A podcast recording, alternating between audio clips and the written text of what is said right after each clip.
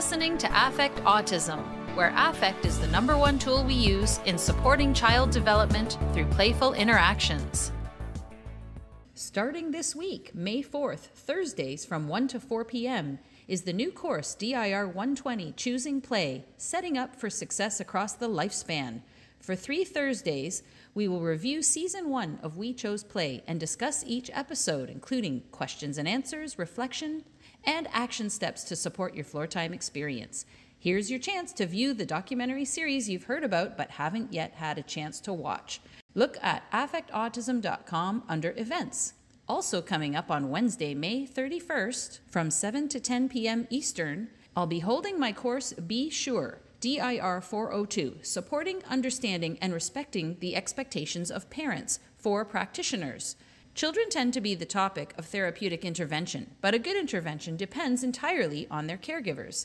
This three hour course will explore the relationship with caregivers in the process of a client relationship.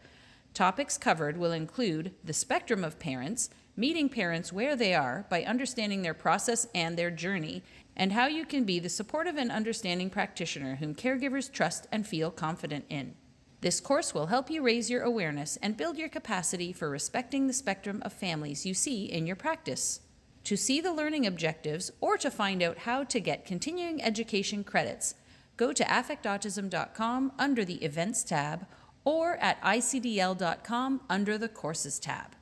Hello, I'm Daria Brown back with Maude Le Roux, occupational therapist, DIR expert training leader. She is uh, a trainer in other methods as well, uh, has the Maude Le Roux Academy, created a total approach um, where they it's a floor time clinic in Glen Mills, Pennsylvania, where I've brought my son many times over the years, not since before COVID. He definitely misses school camp, Miss Maude. Um, we have done so many podcasts together, Maude, and uh, we we haven't done the tactile system or the sense of touch. So that's today's topic. Welcome back, Maude. Well, thank you for having me back. That's so awesome. And yes, we didn't do this system because this system is such a very big cue for many, many other pieces, including the way that I experience myself as a body, the body awareness piece, right? So I don't know where you want me to kind of get going. So I'll just maybe kind of start with the fact that there is kind of a fancy term that they call the somatosensory system. So it's and the touch system has got various different components that's all under this umbrella of the somatosensory system. And so part of it is that you have an exteroceptive system where information is coming and touching on me and that system is then alerting me oh somebody's just touched me there's a fly on my leg i have to swat it away right and then there's the the proprioceptive system, which we've also dealt with a little bit when we talked about the vestibular system. So it also has a compatriot type of a, a, role to play in the somatosensory system. And so there's a huge connection between um, that piece as well with body awareness, as we talked about uh, when we did that podcast. And then there's also the whole idea about the interoceptive system that actually we can do a complete separate one podcast on, but I know you already did one on interoception with somebody. Yes, else. with Dr. Ira Glovinsky. And he talked a lot about Kelly Mahler's work, who's also an occupational therapist. And I think that that's a worthy, if anybody hasn't seen that one, please watch that one because I cannot do it justice in the time that we have today in talking about all these pieces. But it's a very, very big cued system. In fact, for those of you who may be aware of something called the polyvagal system of Stephen Porges, um, I think when he talks about neuroception, every time he talks about neuroception, I sort of transpose it with the word interoception because a lot of what he's talking about is the way that my body experiences the social engagement system, the way that my body responds from this vagus nerve, which is why it's polyvagal, system and interoception is all about that vagus nerve. It's it, we're talking the same pieces we're just coming from different angles. Um, and I, I, think it'll be interesting to sometime have a webinar with porges where we put these two together as a panel. Maybe thought food yeah and i did do a podcast with dr porges on polyvagal theory so i'll put that in the link in the blog post for today as well beautiful. And i think to have sometimes a uh, sometime in the future a panel with with people talking about interoception from the ot lanes talking it from the polyvagal lanes i think could be an amazing podcast because there's so many linkages there. In yes. fact when i train on interoception i have a whole 90 minute section in my day training just on polyvagal and the connections that it makes to interoception um, so what the touch system does, it it has a million receptor fields across the body. And you know, I think all of you have probably seen a child that may have been tactile defensive, right? And that doesn't like it when you're touching them.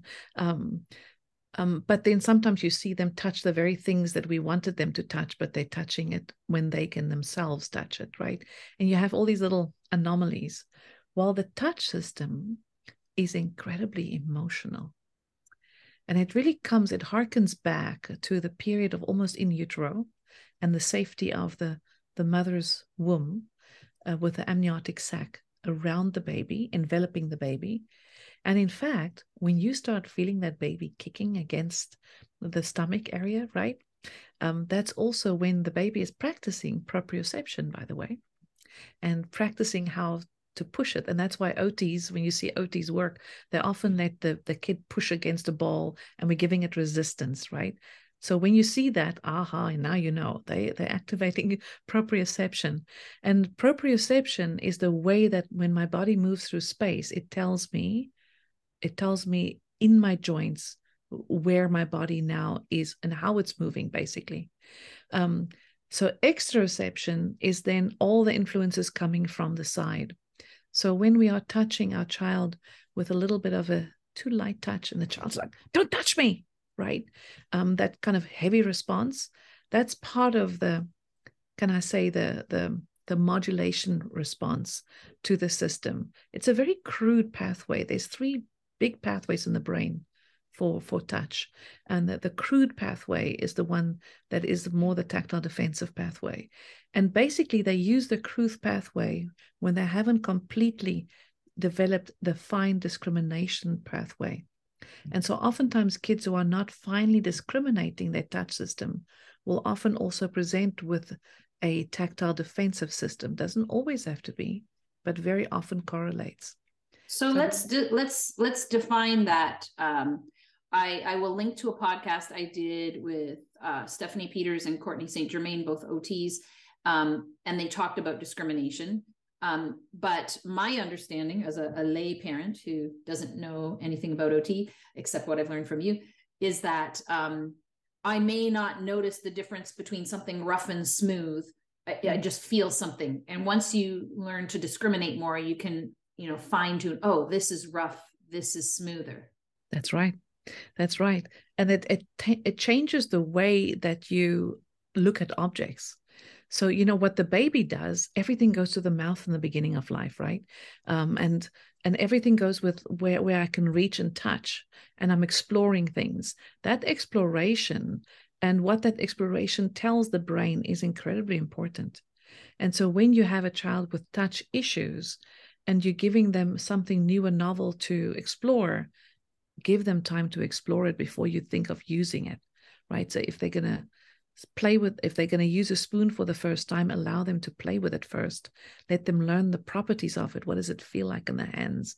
Um, and what does it feel like when i touch it this way? What does it feel like when i'm touching it this way? Because all of that exploration is feeding that discriminatory system to understand okay so when i now see a spoon i can almost feel the touch of it that connection between what I'm seeing and what my touch system is doing is at a very pristine little place in the brain called the superior colliculi. But that that translating point in the brain is where it actually overlaps that when I'm touching something, I can touch it and I don't have to see it. I can know in my mind's eye what I'm seeing. And so a lot of your object constancy is what everybody talks about in, in mental health literature is coming from this touch exploration and how it then talks to this is the touch and the feel this is what i see um, and so and the relationship between those things so why is that necessary to know quickly is if i don't have that it's difficult for me to learn how to use the tool in a practic way. Okay, so I'm thinking of three things. Let's see if I remember all three. The first thing is I just sort of want to summarize for people listening uh, and reinforce if all they heard was gobbledygook with all these fancy words. Um, when my son was little, and and still to this day, so to a certain extent, he craves proprioceptive input. Yeah. So you know, he was two. He was walking around, uh, sliding his shoulder against the wall as he walked somewhere. He'd squeeze in between two couch a couch and a chair that were pushed together. He'd squeeze in there. He liked being in snug places. He loved the um what's that material that lycra material swing yeah. where it comes around him. He loves being in the pool uh feeling the water around him. So that's proprioception but it's related to touch obviously because this stuff is touching his skin. So that's the first point that you had made uh, which you may go somewhere with Okay. So if, if you just take the touch piece, that's exteroception. If he uses the touch to push against, like resist it, it goes into proprioception. Got it. Okay, perfect. The second thing is a lot of parents of autistic kids will notice that our kids aren't babies anymore, but they're putting everything in their mouth. So my son right after his brain inflammation uh, inflammation at 28 months for the next year or two or three everything was in the mouth first. So it's like developmentally he went back where a baby is exploring everything with his mouth. That's right. Very important phases you know and and the question always is well do i allow that? Is that a is that a quote unquote negative behavior or is that a behavior? Um, i would say yes it's a behavior but it's not necessarily negative the um a lot of and it has many different origins because the touch system is so incredibly emotional and so connected to the emotional centers in the brain putting something to the mouth can be a reminder of mommy's um, breast when they were younger, when they were soothed and calmed by it. It could be a reminder of the pacifier that they that they used in order to soothe and to calm.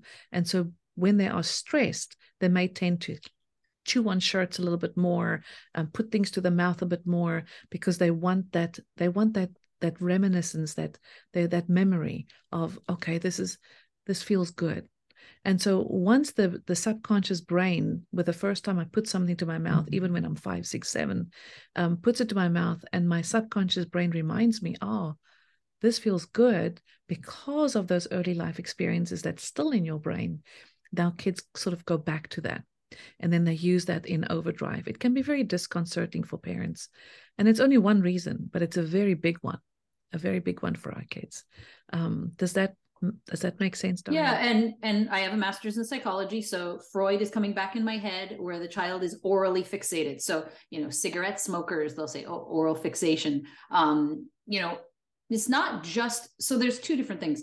It's not just um exploring objects with his mouth, my son. But as we saw in We Chose Play, for those people that saw the series, Maude recently saw uh, season one and, and took my course at ICDL about it. Thank you. That was awesome having you there.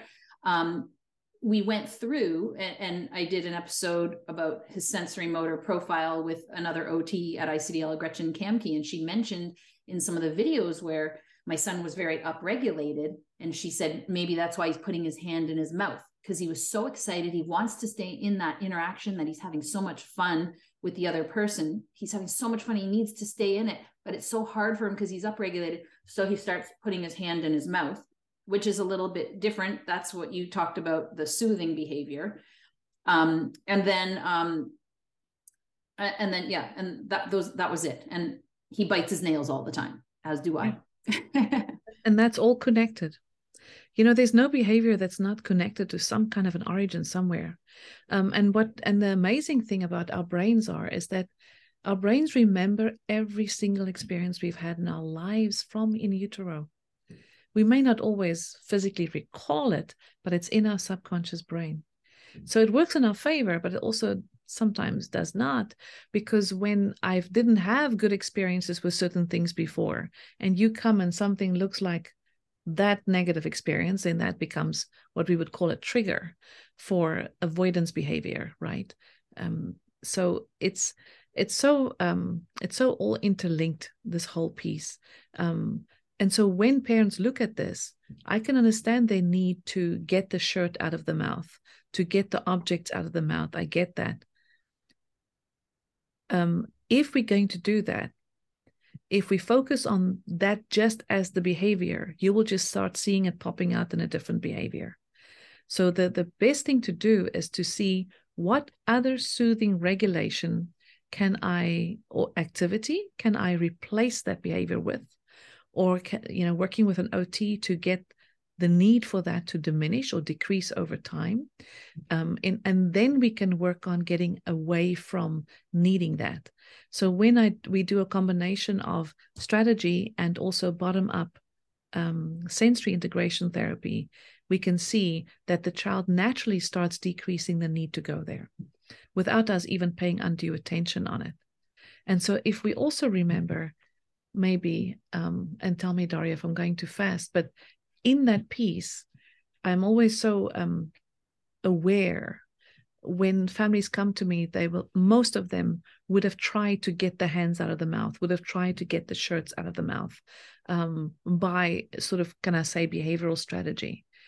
But what often happens if the child gets the message that something they're doing is quote unquote wrong or not right or not pleasing, right? It almost increases the anxiety and the need to do it.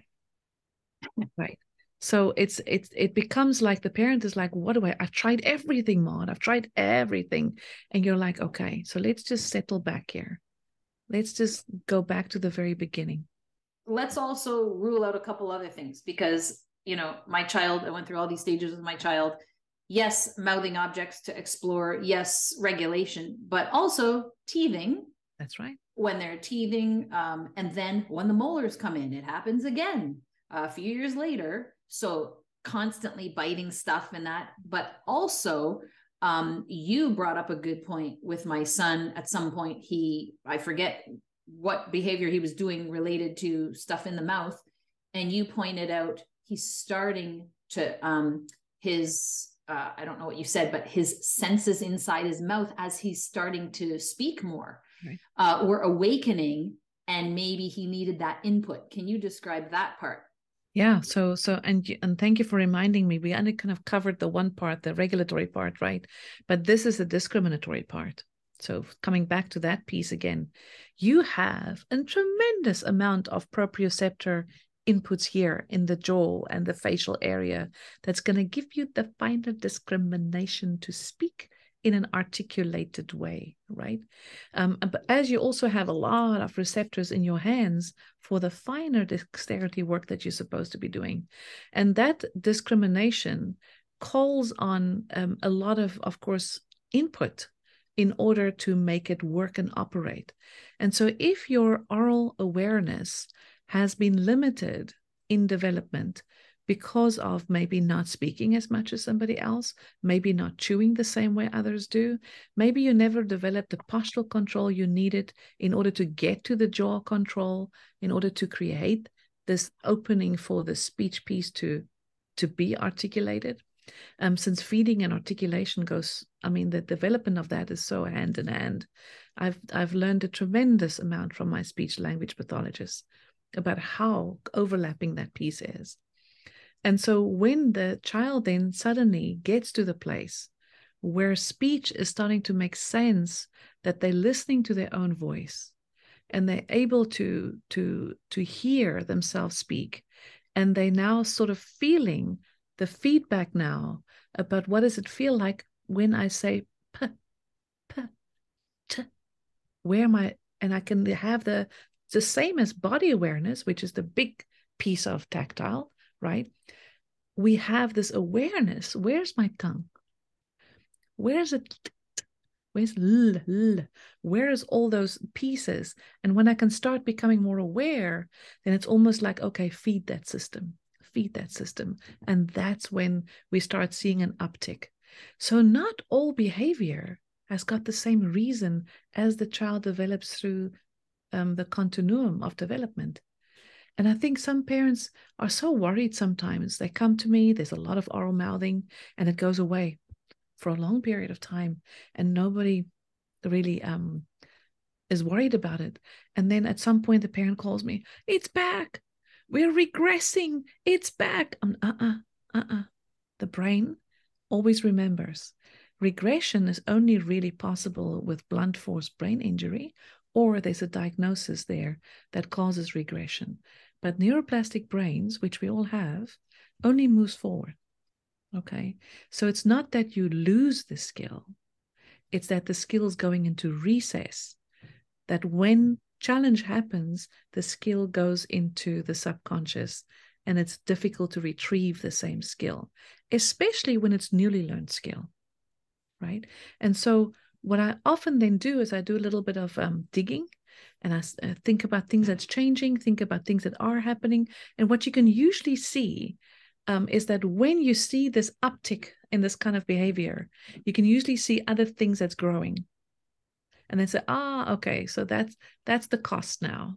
The cost is now this is coming back to support this new growth that's also stressful. Even though it's growth, it's still stressful to the nervous system. And what the nervous system remembers is that when I feel this sympathetic arousal of anxiety coming up, this is what I do. Oh, where's something to put in my mouth, right? And it's, you know what? Don't you and I do it? When I'm at a long day conference, particularly when it's a boring speaker, what do I do? Okay, what can I snack on? Crunchy stuff, sour stuff, coffee. Okay, maybe another coffee, caffeine, keep me stimulated, right? Um, because the mouth area for all of us have the reminiscence of a pleasing type of experience.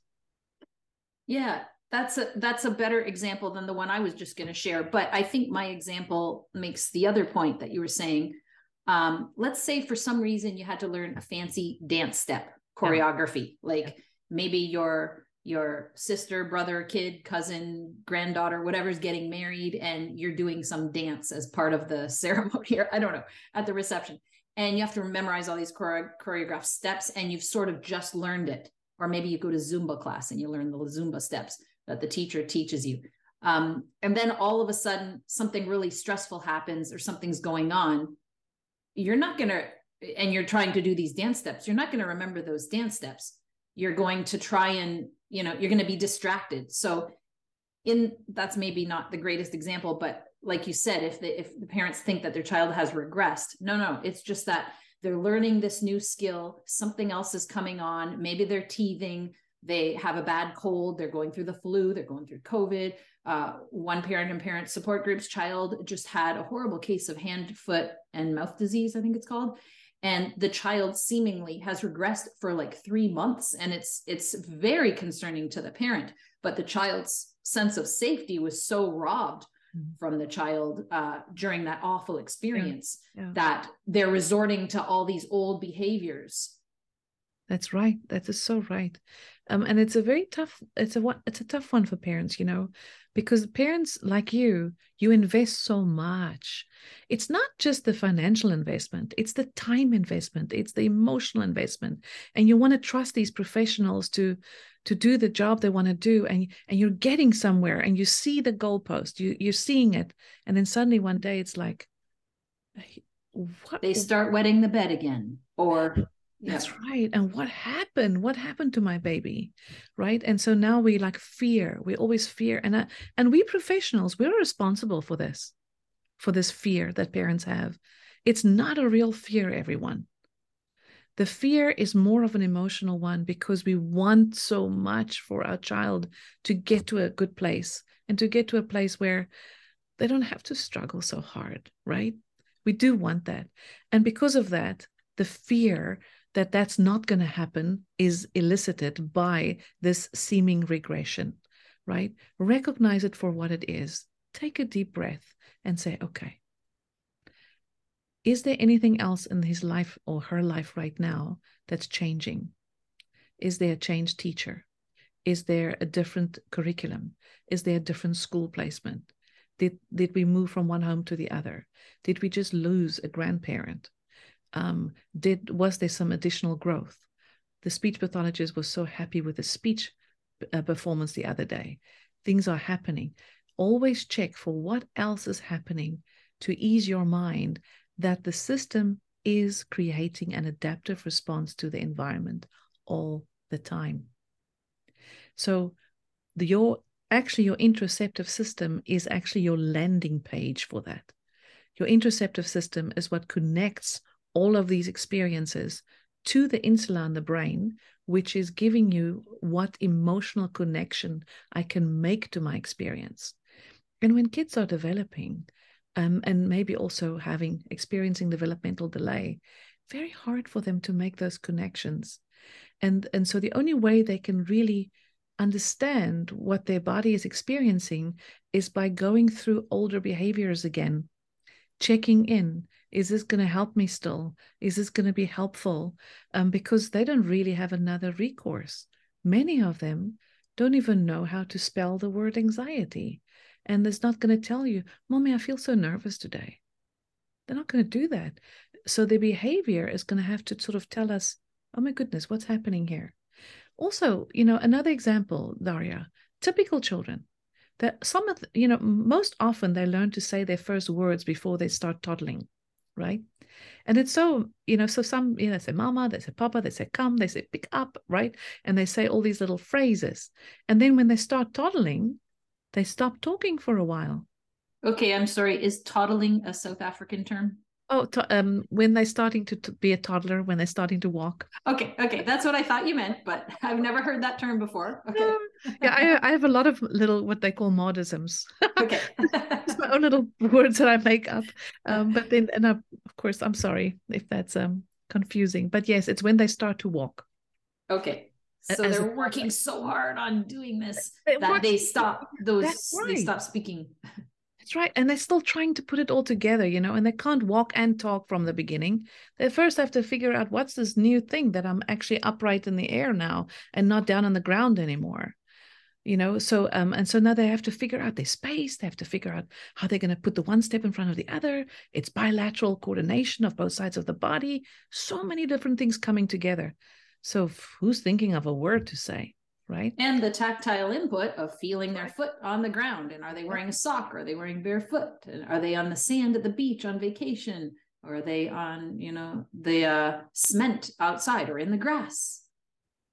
And and and then and what you're doing is you you're reminding us right back to the somatosensory system that the somatosensory system is the encasing of holding this this body together as a unit. And so, information that's touching me from the outside, connecting to the way that I'm moving to help me to motor plan, and then also connecting to my interoceptive system so I can know how my gut feels and how my body is connecting to emotion. So, when you know, Ruth Lanius is a beautiful psychiatrist. I think she's a psychiatrist. She does beautiful um, webinars on trauma and she explains this whole piece of the embodied self. I love the way she explains it. And again, because my OT lens is on, I'm looking at, you know Ruth, do you realize you're actually talking about this system and, and, and connecting the system to the whole sense of who am I? This is my container. This the skin here. This is my container. This is my entity, and this is my separateness from you as a person. So, looking at the somatosensory system, you can look at kids who are tactile defensive. You can look at kids who are not developing enough fine discrimination to use utensils properly and they hold the pencil and the fork like this, right? But you can must also always remember that the touch system is very emotional, very emotional. And so what you will often see is you'll see inconsistency. Very common to see inconsistency. What do I mean by that? It means that today the child is playing in the mud, full body, feet is in the mud, hands on the mud. And then tomorrow you go and you tell him in the classroom, why don't we play with paint? No, I don't want to touch paint. And you're like, what? What's different from the paint to the mud? Right? So it's it's not really the messy play, it's the representational piece of the emotional system to the messy play. And so there's other things at work at the same time, causing you to think that, well, that's just a behavior. Because if he could do it yesterday in the mud, certainly he could do it today in the in the paint. He just doesn't want to work with a teacher, right? No, not true. Not true. And this this demystifies a lot of people, a lot of um, children for people, I should say, because a child doesn't choose how the nervous system is going to respond. The nervous system responds because the environment is providing certain information. If the environment of the uh, is providing information that feels safe and secure, and I had a good night's sleep, and I went off to school today in a very good space, and I had a good enough nutritious breakfast, I can feel in a space where I can do things today for you, which I wouldn't have done yesterday. And the same thing in, the opposite direction. So what we what the somatosensory system, all these systems basically have the same qualities, but the somatosensory one is the one that I see is mostly connected to this whole emotional uh, piece in a more sort of direct way and it's because of that huge link into the interoceptive system.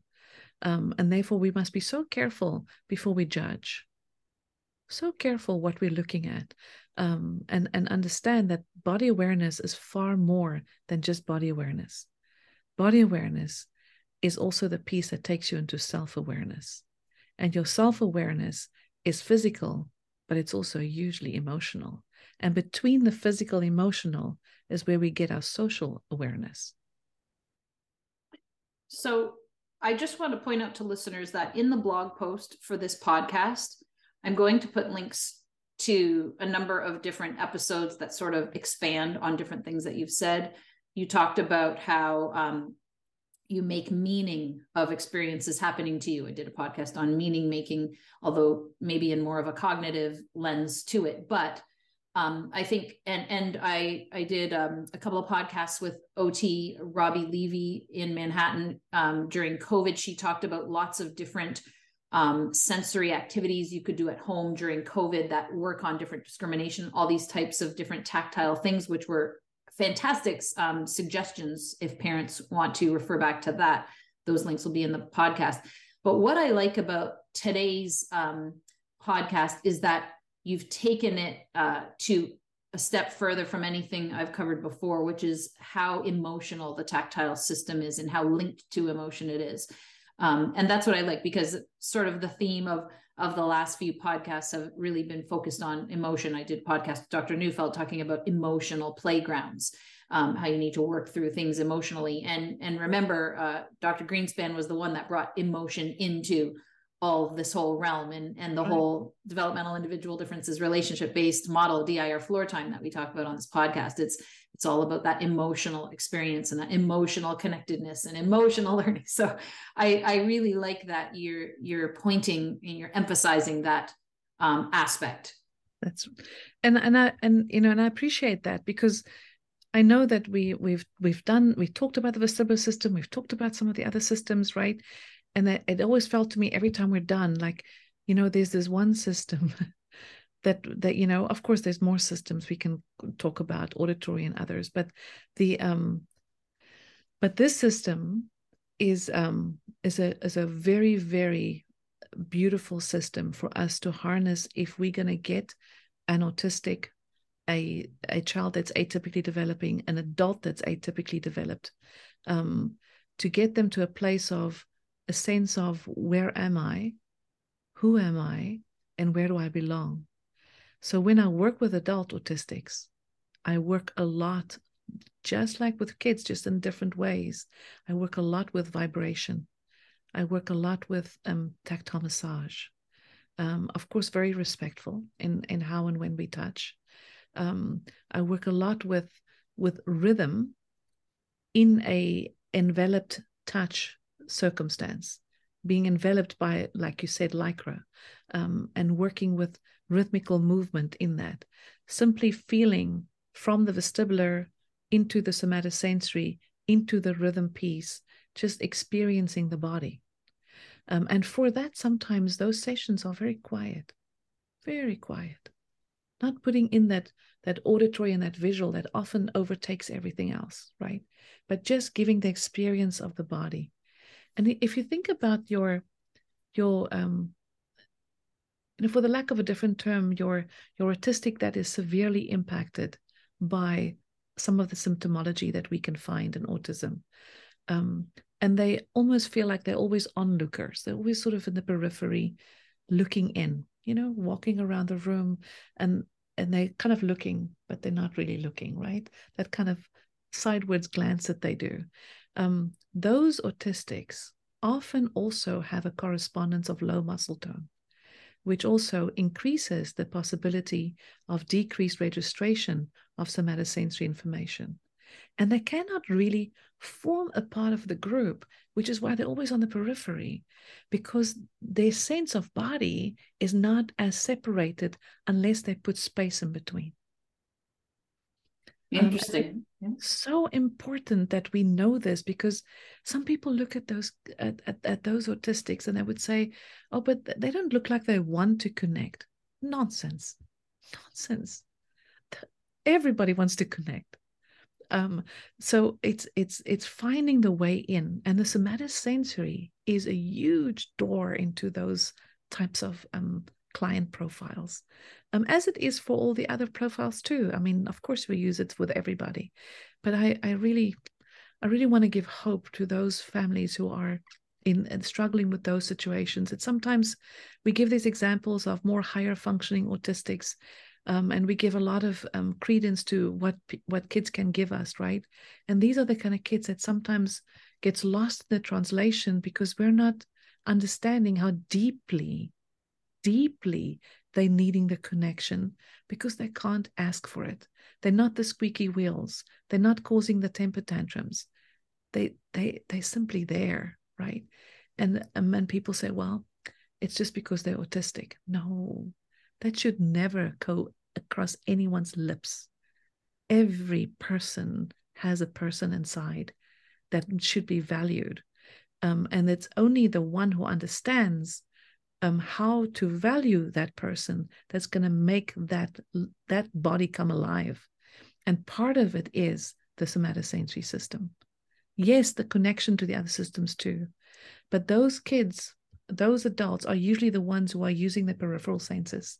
They're using the auditory they're using the visual to make sure they scan everywhere but they're not using their bodies in a practical way. We got to get the somatosensory to come alive.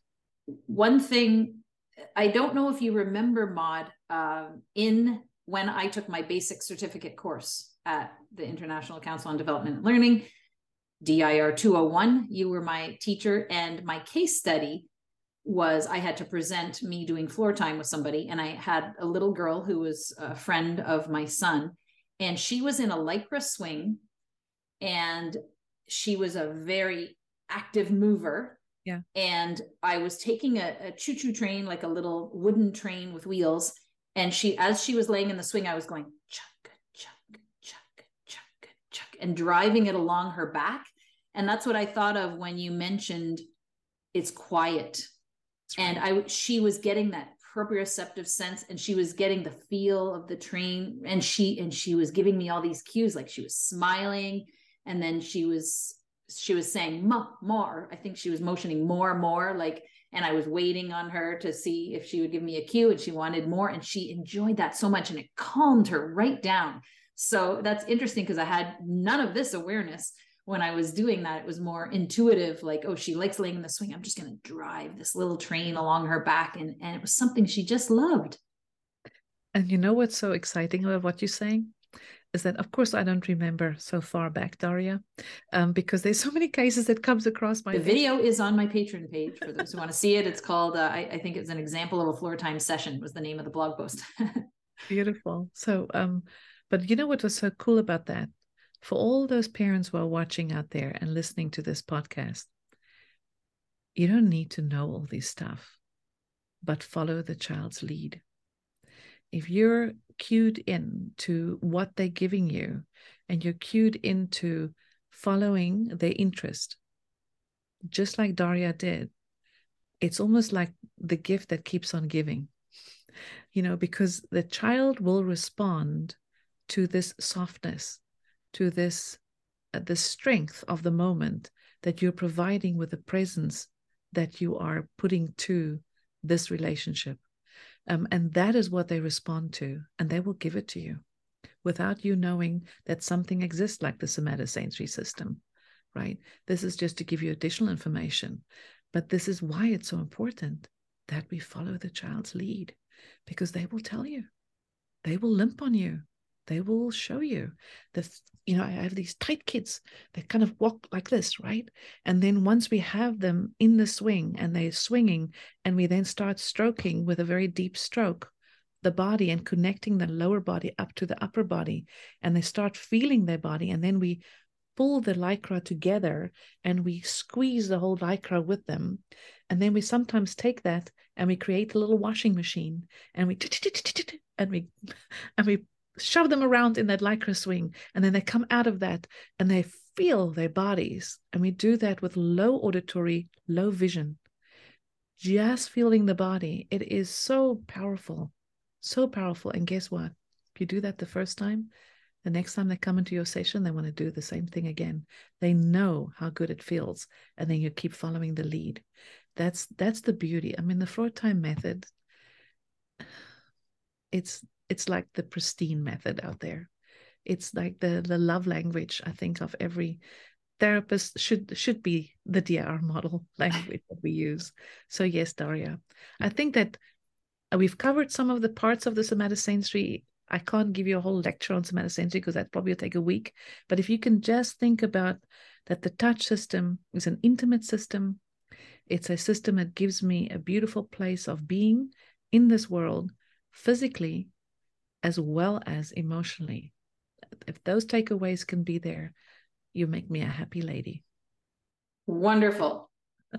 Fantastic. Um, I also remember when my son was very young, I would instinctively just squeeze his chubby little thighs while he was falling asleep. And he loved it. And that's that deep pressure you're talking about. But yeah, if you just touch him lightly, he doesn't like it. And I know you've mentioned that before too, that deep pressure really massages at bedtime and waking and before bed really help settle a lot of Beautiful. kids. Massage is like my go-to, my go-to for for this. Well, thank you so much, Maude. Um, listeners, check affectautism.com. Something about touch, tactile will be in the title of this podcast, which I haven't named yet, but by the time you watch this, it will be named. Uh, I'll put links to all the things we talked about. Thank you so much, Maude. Thank you so much, Daria. Thank you for having me. Until next time, here's to choosing play and experiencing joy every day. Caregivers, did you know that I facilitate ICDL's Parent Support Drop In every Monday at 1 p.m. Eastern Time? These are free drop in support meetings to help support families who are using floor time with their children. Parenting a child with developmental differences can be a new challenge for some parents. Let us help you find the connection and joy with your child as you support their developmental process. We are here for you when you need the support guidance or just to share stories and experiences. Find out more at affectautism.com slash events or go to the parents tab at icdl.com.